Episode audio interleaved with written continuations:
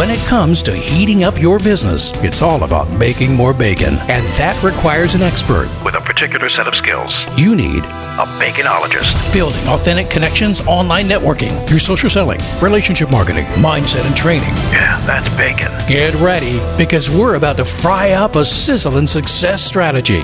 This is the Bacon Podcast with your host and business baconologist, Brian Basilico. It's a lot of bees, man. Welcome, everybody. I'm your host, Brian Basilico, and this is the podcast where you learn to make your business sizzle online. So, are you ready to fry up some new business? Hey, peeps. So, today we're going to talk about relationship marketing and why it matters in B2B sales. I've heard it said that to be successful in business, you must master business tools. Some businesses make do with what they can afford, while others highly invest in cutting edge technologies. Some customers have invested in integrated systems like Microsoft Dynamics, Salesforce, HubSpot, ZoomInfo, and others. At the same time, some try to piecemeal solutions such as Zoom, Nimble, ActiveCampaign, LinkedIn Sales Navigator, and more. One thing for sure is at the heart of all of that, it's 100% reliant on people. It takes people to set them up, to add relevant data, to interpret that data, and it takes people to connect with people who make up that data. With the advent of AI, companies hope that data can be gathered, processed, analyzed, and implemented faster and at a lower expense by a computer instead of people. But at some point, unless you sell via a computer and e commerce, people need to communicate with people to generate and close sales. So, doesn't it make sense to try to master people and then those tools? So, what is relationship marketing? Business to business is more like human to human or people to people than company to company. When you think about it, your people communicate with someone who works at a different company. That's why and how I built my business on relationship marketing. And have been able to help other companies successfully implement that into their mix of tools. So, what is relationship marketing? It's a strategy that focuses on building long term relationships with customers instead of just one time transactions. It involves creating a personalized customer experience and understanding their needs to develop trust and loyalty. The goal is to build a customer base that continues to do business with you and recommends your company to others.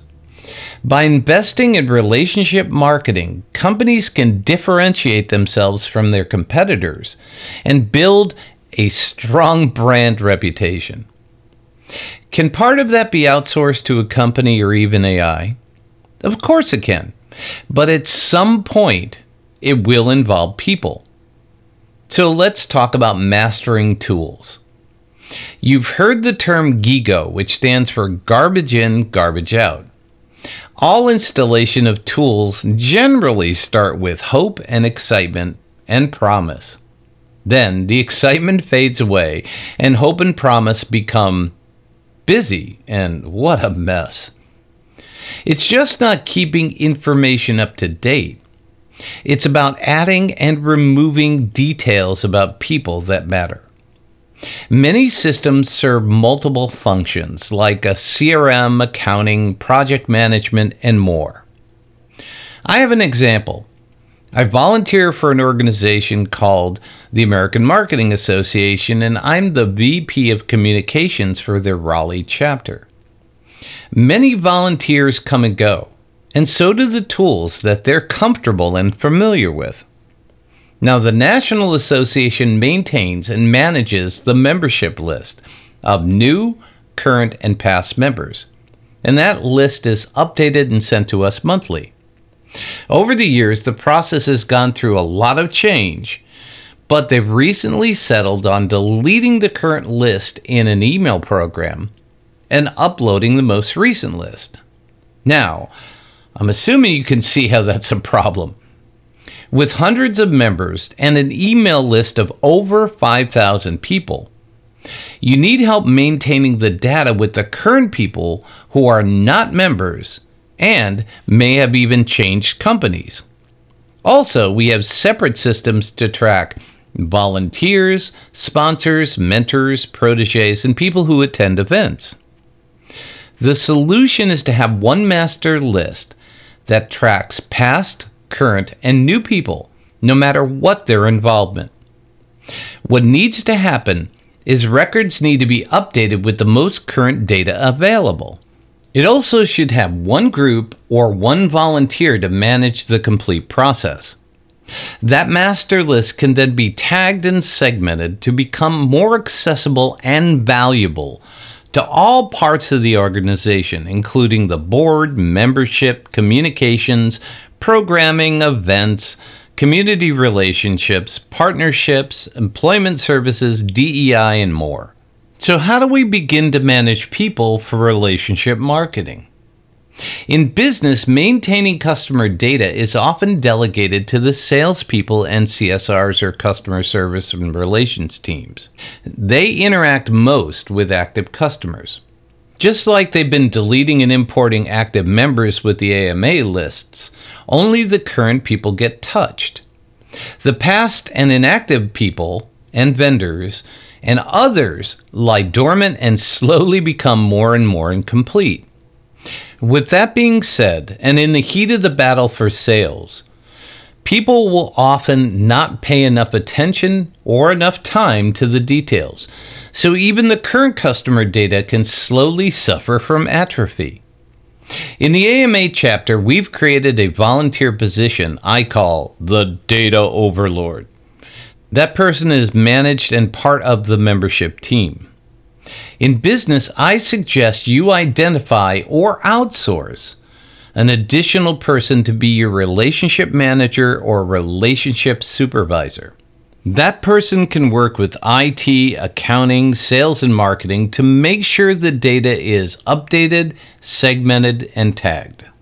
That also means you have to decide where your master list will reside. In the AMA chapter, we've chosen a CRM called Nimble.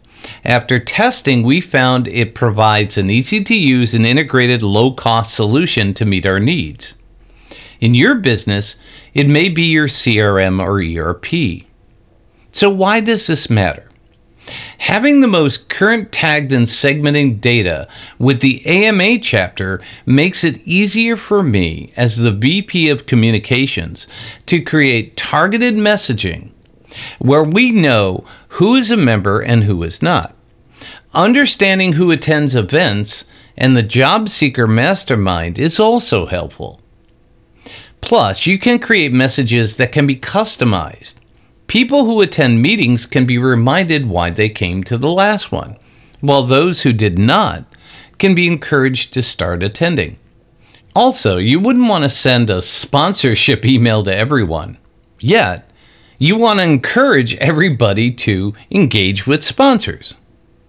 In business, imagine the ability to send the same email to manufacturing, transportation, healthcare, and other customers with specific content written explicitly to their unique business needs and challenges. With the advent of new AI tools, you can have the same email with parts that are customized with personalized details that go beyond, hey, insert first name here, followed by the same content for everybody. So let me leave you with this. Tools are great, but I think of my job as creating creative content that fuels and shines a light on your brand while sparking the flame to encourage better business relationships. Thank you for letting us sprinkle some bacon bits into your brains. Want some more? Learn more about this podcast and our guest experts at baconpodcast.com. Have questions? Send them to Ask Brian at baconpodcast.com. Until next time, keep sizzling. And remember, it's all about the bacon.